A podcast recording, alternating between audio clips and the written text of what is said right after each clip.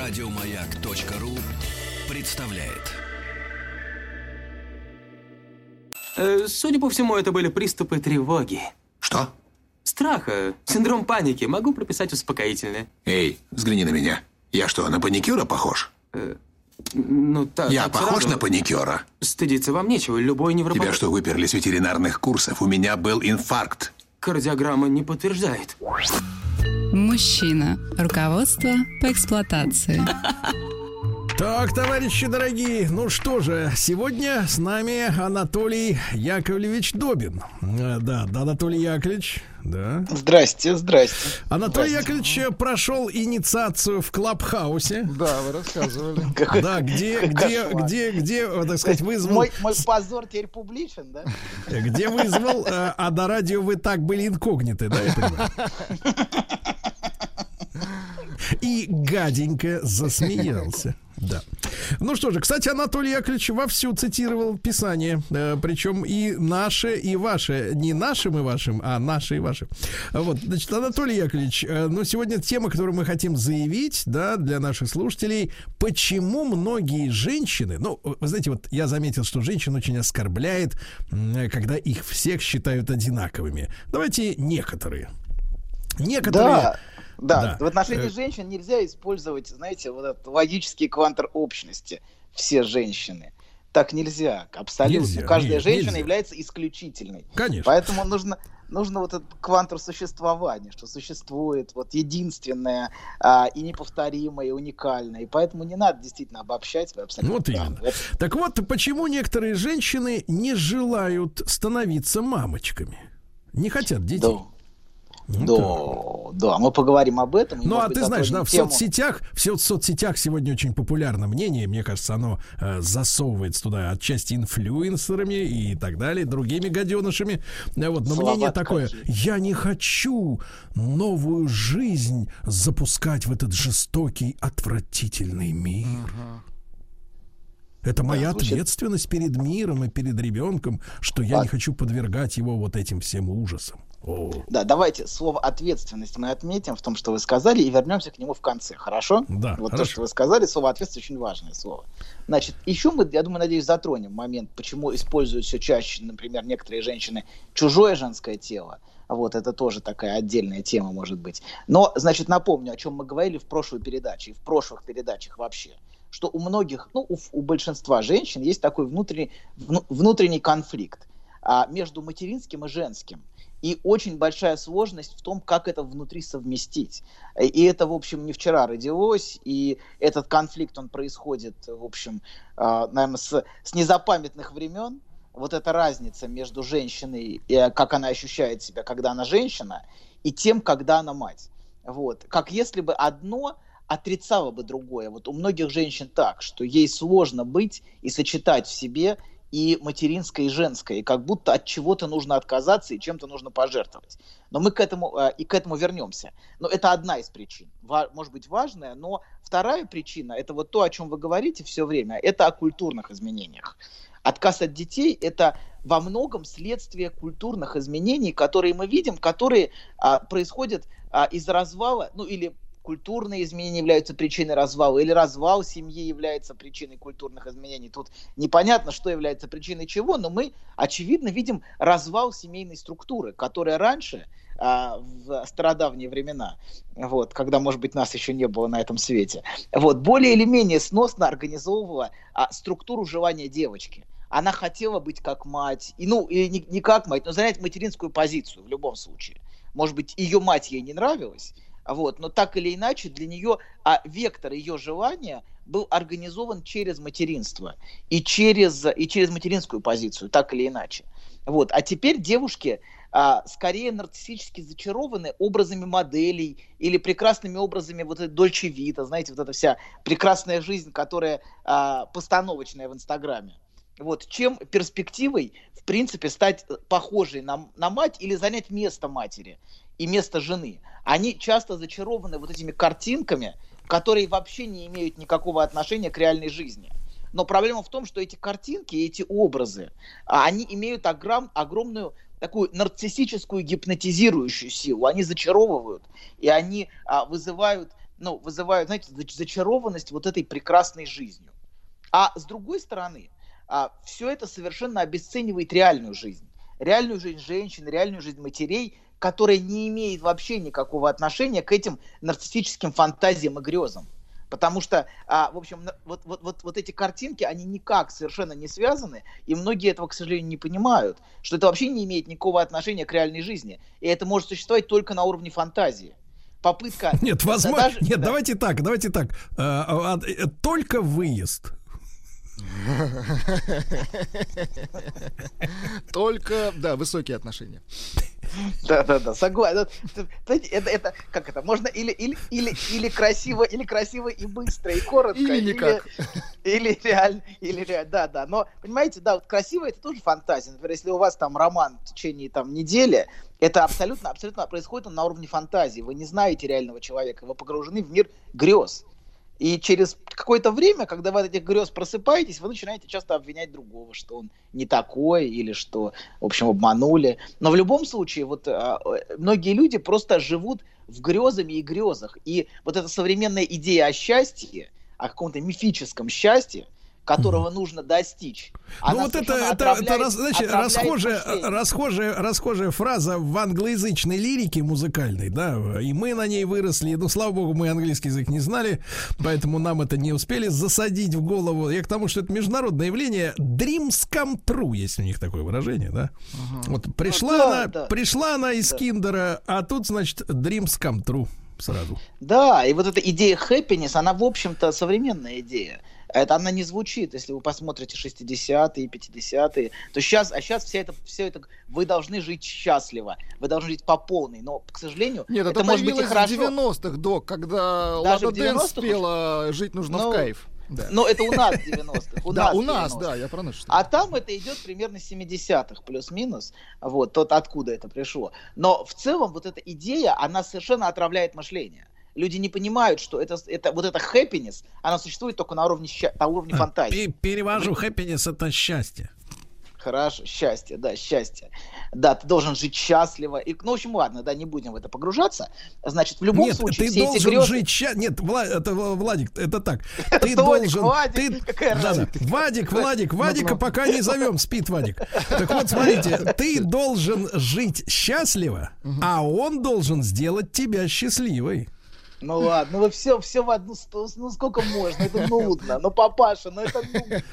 Это я закрепляю. При первой возможности, почему не сбросите в один? Вы закрепили это уже лет 20. Почему не загнать шар в эту лузу, когда так эти близнецы встали, хорошо? Сам идет шар туда, понимаешь? Шар идет.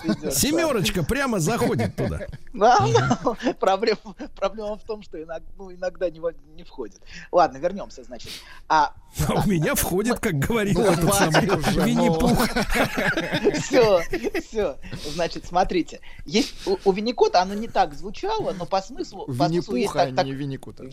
Ну хорошо, Винни-Пуха. Есть неплохое разделение между фантазией, которая психически обогащает, так, и нарциссическим фантазированием, которое опустошает. Что? Где грань? Грань, она тонкая всегда, знаете. Вот. Но в любом случае, то, что мы видим вот в этом хэппинес и в этих грезах, это все фантазирование. Абсолютно опустошающее. И оно само опустошает, и оно призвано заполнить эту пустоту, где люди дни напролет, в общем, погружены в грезы о фантазиях, успехе, богатстве, о собственной неотразимости. Вот это нарциссическое фантазирование, оно очень тесно связано с ложным «я». Я надеюсь, мы к этому вот ложному «я» мы когда-нибудь подойдем все-таки. Я так медленно веду, вот, но верно. Кстати говоря, подозреваю, что в следующем десятилетии мы перевернем эту страницу и доберемся до ложного «ты». А вы уже добрались, вы все время разоблачаете. Вас раскусили, док. Вы все время... Твои планы известны нашему генштабу. Это ложное «ты» в женщине, вы все время его разоблачаете, все время. Вот. Так что вы уже добрались. Вот. Ладно, вернемся. Значит, и жизнь многих людей, она заполнена вот такого рода фантазиями и грезами. И совершенно не остается места для таких простых и реальных вещей, как семья, дети, материнство, отношения с другим человеком, а не собственной фантазией. И, к сожалению, вот это фантазирование, оно сжирает впустую дни и так, в общем-то, чрезвычайно короткой человеческой жизни. Она, в общем, очень коротка, и, мне кажется, очень грустно заполнять ее вот только грезами, вот, которые не имеют никакого ощущения реальности.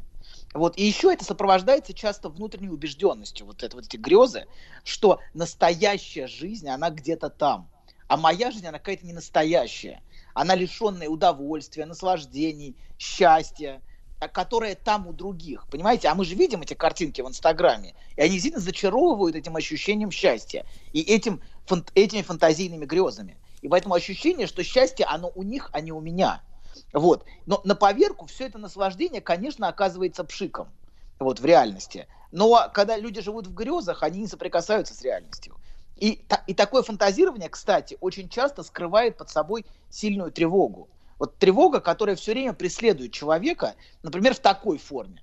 Я чувствую, что время идет, а ничего не меняется. Ничего не происходит. Это такое часто, иногда даже паническое внутреннее ощущение, что надо быстрее что-то делать. Что-то быстрее делать, времени нет, что поезд ушел. Хотя, в общем... А это постоянное такое тревожное самонакручивание. Вы хотите сказать, что это вот как казаки в Париже. Быстро, быстро, быстро. Или как Михалков. Сама. Да, но вот... Динамо. Хорошо, Динамо, да. Хорошо, ладно. Значит, да, и вот это ощущение само по себе паническое, внутреннее, оно не дает человеку спокойно жить и спокойно ощущать контакт с жизнью, и спокойно ощущать реальность. Вот это все время тревожное, постоянное ощущение, что я не успеваю, в которое очень многие, если не большинство, погружены. И это ощущение, что надо куда-то успеть, что вот там вдали настоящая жизнь. Сейчас поработаю, а там потом наступит какая-то настоящая мифическая жизнь, например. Вот. И вообще вот это тревожное ощущение, что время проходит, а ничего не меняется, это очень распространенная тревога. И такая тревога, она часто, кстати, обратная сторона вот этих грез. Как, знаете, обратная сторона монеты. С одной стороны, человек погружен в эти грезы инстаграмные, вот, ну, не только инстаграмные, но, например, вот, которые заполняют всю жизнь человека. А с другой стороны, на другой стороне монеты одновременно паническое ощущение, что жизнь проходит, а я ничего не успеваю. Вот. И это напоминает, знаете, ладно, не буду с этого сдержаться в эфире. Ладно, но покуда жизнь заполнена... Воздержание — это ваш выбор. Хорошо. Покуда жизнь заполнена таким фантазийным самоудовлетворением, ничего не может произойти. Абсолютно ничего. Ну, потому что руки-то заняты. Абсолютно, конечно. Смартфоном, да, я имел в виду. Абсолютно. Поэтому это отношения абсолютным не с другим. Смартфоном. Поэтому вот эти фантазийные отношения, они не отношения с другим, они отношения с самим собой на самом деле. И с собственными грезами. К другому человеку это отношение не имеет. Значит, это вот первая причина. И в реальному ребенку, понимаете, вот в этих грезах места, конечно, нету. Вот вторая причина. Почему женщины отказываются иметь детей, она тоже тесно связана с первой. Это огромный страх многих женщин перестать быть сексуально привлекательной. Перестать соответствовать этому образу фотомодели, всегда идеальной, всегда совершенной. Но при этом, кстати, если вы посмотрите на них, на эти образы, они всегда безжизненные. То есть их взгляд совершенно безжизненен. В них нету ощущения контакта с ними. Вот. И материнство, конечно, сказывается на женском теле. Это глупо отрицать. Но и многие женщины очень боятся этих изменений. И особенно, если они зациклены вот на этом желании быть постоянно желанной, на желании всегда быть бесконечно сексуально привлекательным объектом с картинки, то телесные изменения могут ими переживаться как очень пугающие, вызывающие даже чувство ужаса. Но современные технологии, как мы знаем, представляют определенные варианты решения такого рода проблем. Например, растет частота использования суррогатного материнского тела. Но даже если не смотреть на этический аспект превращения женского тела и репродуктивной способности в коммерческий товар, это, в общем, мне кажется, это такая, большая, огромная этическая проблема, в принципе. А ты что, на индустрию хочешь наехать, что ли? Которая сейчас развивается. Люди работают. Конечно. Хорошо. Первые шаги делает эта индустрия. Хорошо. Но, понимаете, такой род, даже если и отбросить многие вопросы, все равно такого рода материнство лишает ребенка и ту, которая будет его матерью, важнейшего телесного контакта друг с другом. Хотя, конечно, мы понимаем, что иногда это единственный выход для многих женщин, которые хотят иметь детей, но по разным причинам не могут. Но иногда, понимаете, причина не в том, что женщина не может иметь детей, а причина вот в этой попытке постоянно сохранять свое тело в качестве сексуально привлекательного объекта. Вот. Это вторая причина, которая мне приходит в голову. Третья, вот почему женщина отказывается рожать, она тоже носит, она носит межпоколенческий характер уже. Вот. И связано с ее отношениями с матерью. Приятного аппетита. Доктор, сколько всего причин? 5, как у Николаевой? Причин я не увидел, я пока не знаю. Мы узнаем это в конце. Вот. Как собака уже откашливается. Вот что-то нечто звериное. Вы так мускулинности себе в глазах аудитории прибавляете. Мы успели пока... А вы, скажите, просто, а вы рычите с женщиной? Мы успели пока. Вы делаете так. Нет, а это беспомощность. Надо по-другому, надо... Ужас. Понимаешь, чтобы не рыпалось больше. Хорошо. Сиди, я тебе сказал. Тихо. Нет, фу говори. Фу, это другое. Молчать. Третья причина, у нас их 7, это примерно 7 причин. Примерно, да. Третья причина, почему женщины отказываются рожать, она носит уже межпоколенческий характер и связана с матерью. Мы говорили, что если мать была измотанной и полностью утратившей все женские черты, то и у девочки, конечно, не будет никакого желания, никакой мотивации с ней идентифицироваться. И превращение в такую мать будет скорее пугать ее, чем вызывать у нее желание, в принципе, стать на нее похожей, стать такая, как она. Это вот будем сокращать причины. 4, все, выбрасываем все, что можно было. 4 причина. Она носит еще более глубокий межпоколенческий характер. Если девочка не чувствовала, что ее появление желанно для матери, если она совершенно не чувствовала себя желанной, если ее мать родила только потому, что надо, потому что так принято, потому что уже пора, но не потому, что мать этого по-настоящему хотела, если она ощущала себя нагрузкой и обузой для матери, то для нее, у нее самой уже не будет желания заводить детей. Да, у нее уже не будет желания заводить детей. Вот. Если она не чувствовала материнского желания... Тихо. 12 лет, я просто слышу. Да. По звуку. 18 лет. Это фантазмы, Владик. Это грезы жизни. Меньше 18 лет это незаконно. Аккуратнее. Да, я понимаю. Имейте в виду. Так вот, и если предыдущее поколение, смотрите... Человек с пшеничной в руке завидует. Тихо. Если предыдущее поколение... За секунду вы можете послушать, у нас времени мало... А вы, да, смотрите, если она ощущала, что мать ее не хотелось, она не чувствовала себя желанной, если она ощущала себя нагрузкой и обузой для матери, то, конечно, она не будет чувствовать, что она хочет иметь детей.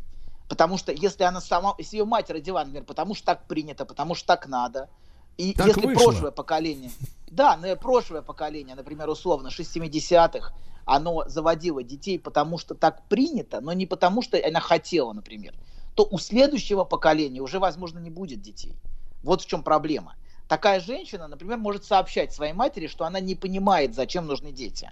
Она сообщает то, что ее собственная мать не рисковала сообщить еще тогда своей матери, но внутренне чувствовала. Но ее мать делала, потому что так надо, но не потому, что хотела. Анатолий. Желание, да. Анатолий, вы наехали, вот последние 20 минут наезжали на женщин, но я сейчас не должен промокнуть их слезы соленые и рассказать им вкратце историю о том, что нам однажды написали несколько лет назад, как мужчине предложили стать отцом. Так, в законном браке. А он такой, значит, сидит такой, глаза поднимает и говорит: ты хочешь завести ребенка? Значит, у меня не будет нового айпэда. Кошмар, вот и такие падлы живут вокруг, ты понимаешь? Живут, да. Ну, живут, и дай бог жизни, правильно? Анатолий Яковлевич Добин не прощается. Ха! Чтобы добраться до корня проблемы, вам необходим курс терапии. Ты возьмешься, я доверюсь тебе. Я вряд ли подойду. У меня полный комплект пациентов. Мне никак не выкроить время, и вообще я ухожу в отпуск. Куда? Сведения не для пациентов. Куда едешь? Отель Sheraton Bal Harbour, Miami Beach. Не так уж трудно, да? Действительно. Мужчина. Руководство по эксплуатации. Итак, сегодня эксплуатирует, как прежде, Анатолий Яковлевич Добин. Мужчина... Вот, знаешь, да. Я тут подумал, что нам нужны, вот есть же эти, как, Владик, называются вот эти картинки идиотские со слезами, с улыбкой, вот эти вот в мессенджерах. Мотиваторы? Нет. Эмодзи. А я тут понял, что нам нужны своего рода аудио эмодзи, чтобы можно было прослаивать речь еще и какими-нибудь вот такими звучками. Ну, или как вы делаете, например. Ну, или вот, например, вы могли бы сказать, доктор. Вот так. Господи, это очень агрессивная, знаете, токсичная эмодзи, очень токсичная. Да. Так вот, значит, Анатолий, давайте договорим-то про страх ответственности стать матерью. Давайте у нас будет вопросы от Анатолия, да. Поскольку 5 вопросов от Анатолия, потому что мы не успеваем, да. Поэтому от единственного нашего слушателя. Так вот. От Анатолия Добина. Да, Анатолий Добин спрашивает. Анатолия Добина. Хорошо. Значит, мы говорили о том, что желание рождается от желания. Если у матери не было желания, она делала потому, что так надо, у ее дочери не появится желание. И если ее существование дочери было продиктовано требованием, то, конечно, у нее не будет никакого внутреннего желания заводить детей, не будет ощущения смысла. Что, вообще смысл – это вещь, которая связана с желанием. Когда нам говорят, что нужно найти смысл какой-то, смысл не находится. Он или есть, понимаете, или нет. Если нет желания, внутреннего нет желания, то нет и смысла. Нет ножек, нет мультиков. В общем, и вообще огонь желания, знаете, он загорается от огня, а не от остывших безжизненных углей. То есть безжизненные угли не могут... А если сильно дуть? Ну, а если бензинчиком полить, а, док? Нет, одно поколение может делать, потому что так надо, но уже следующее поколение так делать не будет. И поэтому, если люди не понимают, зачем они живут, и живут потому, что так просто надо, то у следующего поколения не будет в цепи преемственности ничего уже. Вот и я никакого желания. Помню, и они будут потеряны и растеряны. Толя, в контексте ваших слов, я помню, аудитории уже рассказывал, может быть, это даже оскомину набил, но я очень хорошо помню мою бабушку, которая всматривалась вдаль, стоя у окна, и говорила патетически: «Зачем я живу?» Видите, она хотя бы задавала себе этот вопрос. Она задавала этот вопрос, да. Это очень важно и очень ценно. И, по крайней мере, вы заняли... Очень важно, что вы заняли место этого смысла, понимаете? И поэтому, возможно, в вас так силен огонь желания, понимаете, да? И настолько вы заряжены вот этим. Очень хочется сжечь еретиков, очень хочется, Анатолий. Да, абсолютно. Дайте факел. Вы очень страстный человек, и вам было передано это желание, и это чувствуется в вас. А если бы вас встречал, например, как некоторых девочек, совершенно незаинтересованный и пустой взгляд, а не радостные и любящие глаза, если бы вас встречал потухший, совершенно пустой взгляд, то это оставляет ощущение внутри ненужности и брошенности. Очень важно, чтобы нас в этом мире ждали и встречали. Так же, как ждали и встречали Сергея. Вот. И еще... лозунг «Пусть каждый будет как Сергей». Вот. Так вот, еще часто мы слышим... Дайте второй пункт. Не второй, а пятый. Так вот, значит, мы часто слышим о тревоге перед ответственностью. Вот то, о чем вы сказали, и то, что я отметил как раз в начале. Вот. А вообще, и что для многих женщин ответственность является препятствием и страх ответственности. И вот вообще страх ответственности я бы разделил на два аспекта. Первый. Многие девочки, знаете, уже в детстве думают, ведь ребенок это так ответственно, они уже с детства начинают переживать по этому поводу, как можно, смотря на свою мать, например. И часто за этим скрывается бессознательное обвинение матери, что те поступили безответственно, родив их без желания, и оставив их с ощущением растерянности, с ощущением ненужности и даже брошенности. Понимаете, они не чувствовали, что их мать их хотела, и, к сожалению, это оставляет их в ощущении полной растерянности внутренней. Вот. И второе, страх ответственности, это страх оказаться в захвате. Многие женщины, особенно истерические женщины, очень боятся, что ради ребенка придется пожертвовать всей своей жизнью. В реальности, конечно, этот страх сильно преувеличен, но объяснять это бессмысленно, потому что эта тревога имеет бессознательные причины.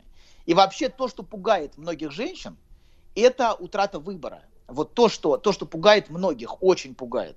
То, о чем мы говорили, кстати, с Сергеем в Клабхаусе, вот этот разговор, о котором Сергей сказал, вот мы говорили там и упоминали об этом, что многие женщины, они делают все, чтобы поддерживать выбор, чтобы постоянно сохранять это ощущение выбора и в отношениях, и в профессии. И вообще самое страшное слово для них – это слово «навсегда». Вот «навсегда» – это чудовищное слово, которое их просто ужасает. И, конечно, это навсегда в отношении ребенка наиболее сильно. Вы не можете... Но ребенок это необратимо, понимаете? Вы не можете его сдать в детдом, ну, может, сможете, но это невыносимо. Владик, могут ведь, правильно? Все могут короли. Да, было бы желание.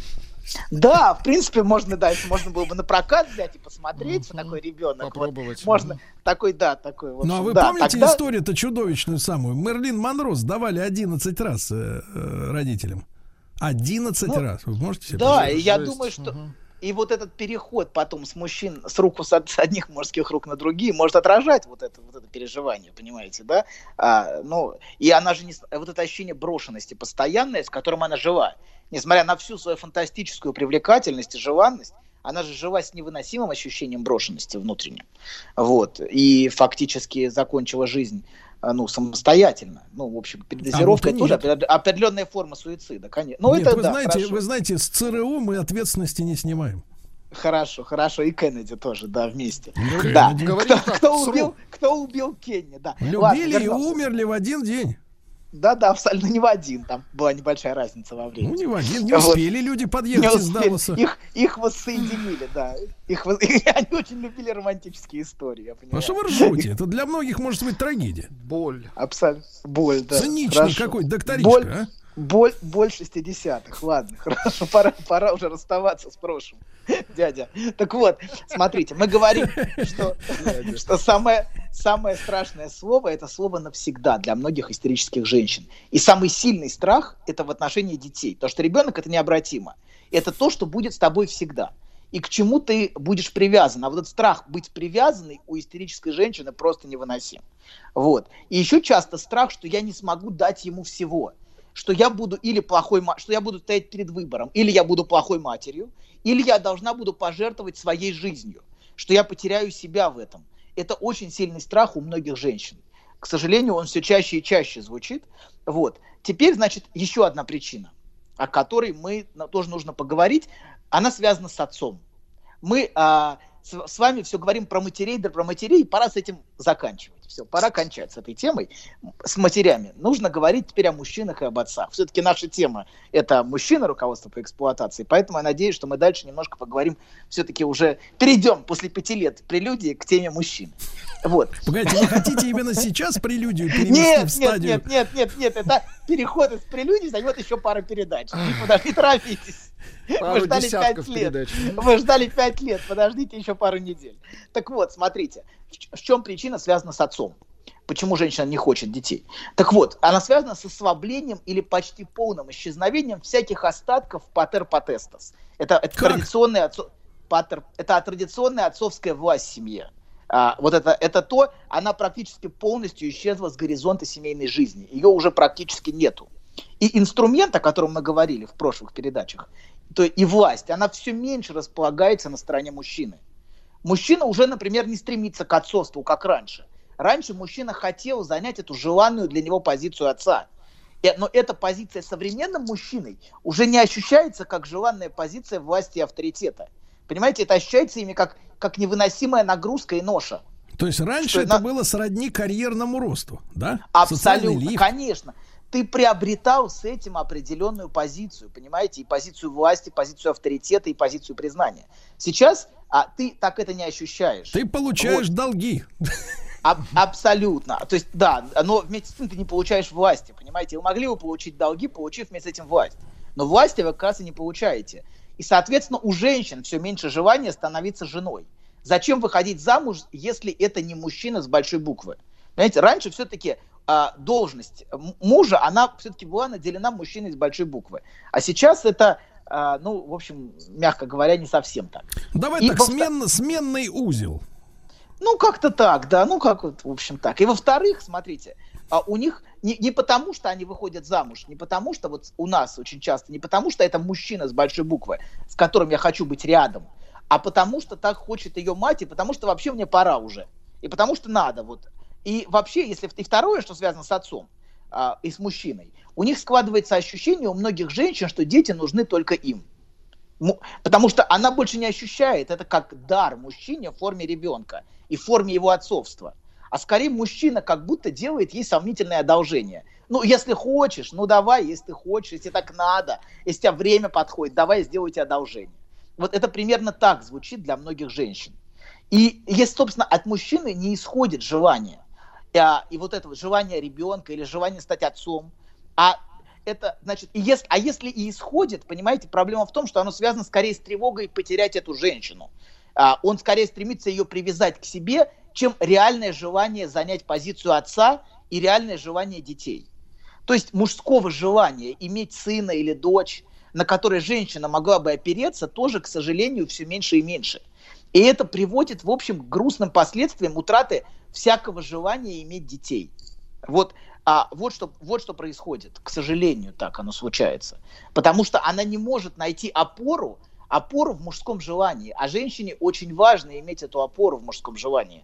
А без нее она ощущает себя в мужчине полной растерянности. Я сама должна решать, сама должна тащить. И это очень изматывает многих женщин, понимаете, да, без опоры в мужском желании. Вот. Да, Анатолий, я устала, хочу на ручки. Знаешь, забавно, вот выложил тебе все, и вроде как полегчало. Нет, серьезно, будто сбросил тяжесть. Молодец. А вы... Док, спасибо. Мужчина. Руководство по эксплуатации.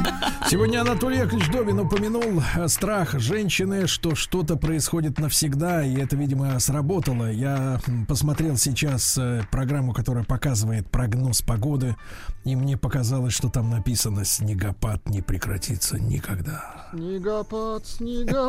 Если Толенька просит.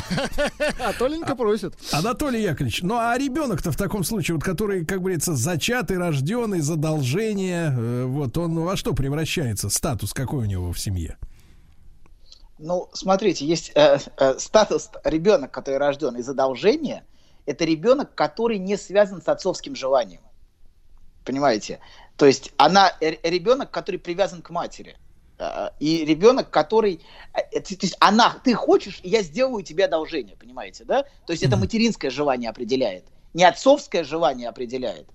Он не сын своего отца, который хочет быть как его отец, и чье желание породило его. Понимаете, да? То есть изначально источник. В традиционном обществе источник сына в отцовском желании. То есть он наследник, он преемник, и он хочет преемника, понимаете, да, хочет сына, который... А в нашем, в более современном обществе, с исчезновением желания со стороны мужчины, желание исходит со стороны женщины, если вообще исходит. Но если не исходит со стороны матери женщины вообще, знаете, вот мне нужен внук.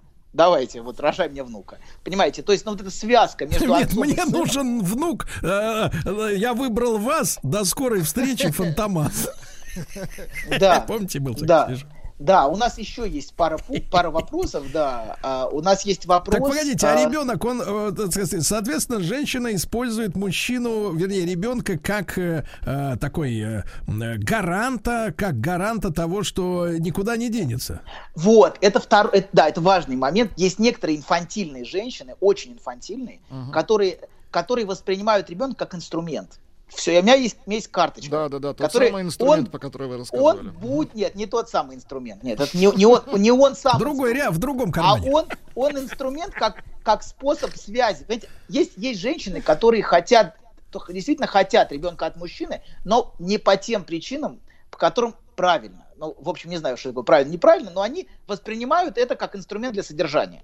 Ребенок, я рожу ему ребенка, он будет меня содержать. Никуда не денется. Вообще рожу, никуда не денется, все, и у тебя теперь на содержании всегда. Он богат, и неважно, любовница, неважно, сколько у него любовниц, но все, теперь я связана с его деньгами. То есть это способ быть связанной не с ним, и не с отношениями, а со счетом.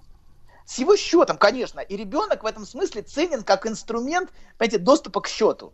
Как пин-код в каком-то смысле. И это функциональное отношение к ребенку. Понимаете, ребенок связан, то есть он существует постольку, поскольку эта женщина хочет денег. И, к сожалению, это вот то, на что постоянно Сергей жалуется. Это не так распространено, как кажется. Я не жалуюсь. Ну, это хорошо. То, чем вы восхищаетесь, я так понимаю. Ладно, хорошо. То, чем погодите, но это получается как ребенок, как, смотрите, поскольку он является не субъектом, а объектом в этой ситуации, да, манипуляций взаимных, то он является как, вот, ну что, как-то привести пример, как жертва, жертвоприношение. Абсолютно. Конечно, он жертва, он инструмент, он способ, он сам по себе не ценен. Понимаете, да, она может постоянно, знаете, посмотри, как плачет ребенок, как он тебя ждал, ты посмотри.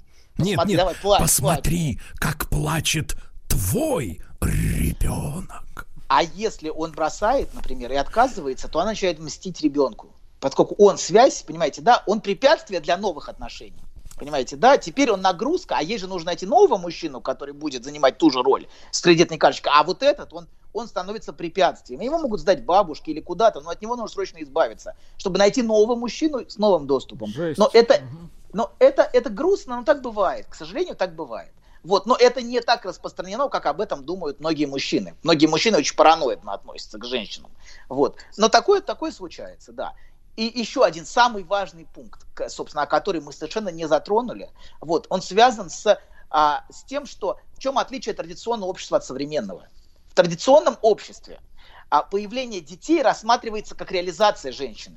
То есть женщина чувствовала себя реализованной постольку, поскольку у нее были дети, семья, вот, и постольку, поскольку она занимала позицию жены, вот, и матери. Вот. Сейчас, к сожалению, это рассматривается как препятствие реализации. Например, очень большое место сейчас занимает карьерная реализация. И, к сожалению, ребенок рассматривается как препятствие в карьере, как, не как сама реализация, а как то, что мешает, и она теряет такое, как будто вот рождение ребенка – это потеря времени, драгоценного времени карьерного успеха, которое ты же не успеваешь в этой постоянной гонке в этом обществе за успехом, за карьерными достижениями. Ты должна бежать вперед. Вот. И многие женщины рассматривают время материнства не как драгоценное время, собственно, отношений с ребенком, а как выпадение из жизни. Как будто ты впустую тратишь время, в которое... А вот эта гонка, понимаете, она транслируется современным обществом. Что ты должна быстрее, лучше, выше. Ты должна в каком-то таком совершенно диком и совершенно неадекватном темпе жить. Времени... Этот темп совершенно навязанный. Понимаете, этот темп, вот тот темп движения в карьерной реализации, это темп совершенно дико навязанный. Нету месседжа, что ты должна жить в своем темпе, в темпе своей жизни. Нет, ты должна жить быстрее. А как можно, Толя, жить в обществе в своем темпе? Хорошо.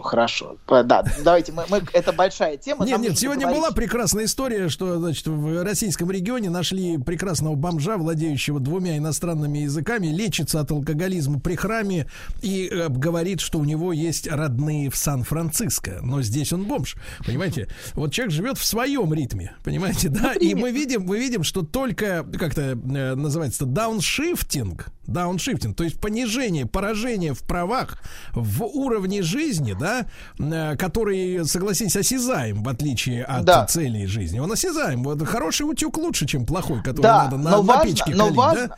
Да. Вот. Да, потеряешь все это. Вы правы, это ощущение жесткое, знаете, то, в чем мы живем все, это жесткое и невозможное требование успеха. На самом деле, тот успех, к которому вы стремитесь, он на самом деле невозможен. Но проблема в том, что вся твоя жизнь, если покуда ты не достиг вот этого хэппинес, вот этого счастья, вот этого идеального успеха, все в твоей жизни обесценивается. И жизнь превращается в бесконечную карьерную гонку. Толя, и очень характерно, что английское слово happiness вы произносите с четким артикуляцией буквы Х. Happiness. Я чувствую, какое слово кроется в настоящем за этим Х. Значит, Толя, спасибо большое. Анатолий Яковлевич Добин, проект «Мужчина руководства по эксплуатации» в любое время на сайте радиомаяк.ру. Хороших выходных, будьте осторожны и до понедельника. Еще больше подкастов на радиомаяк.ру.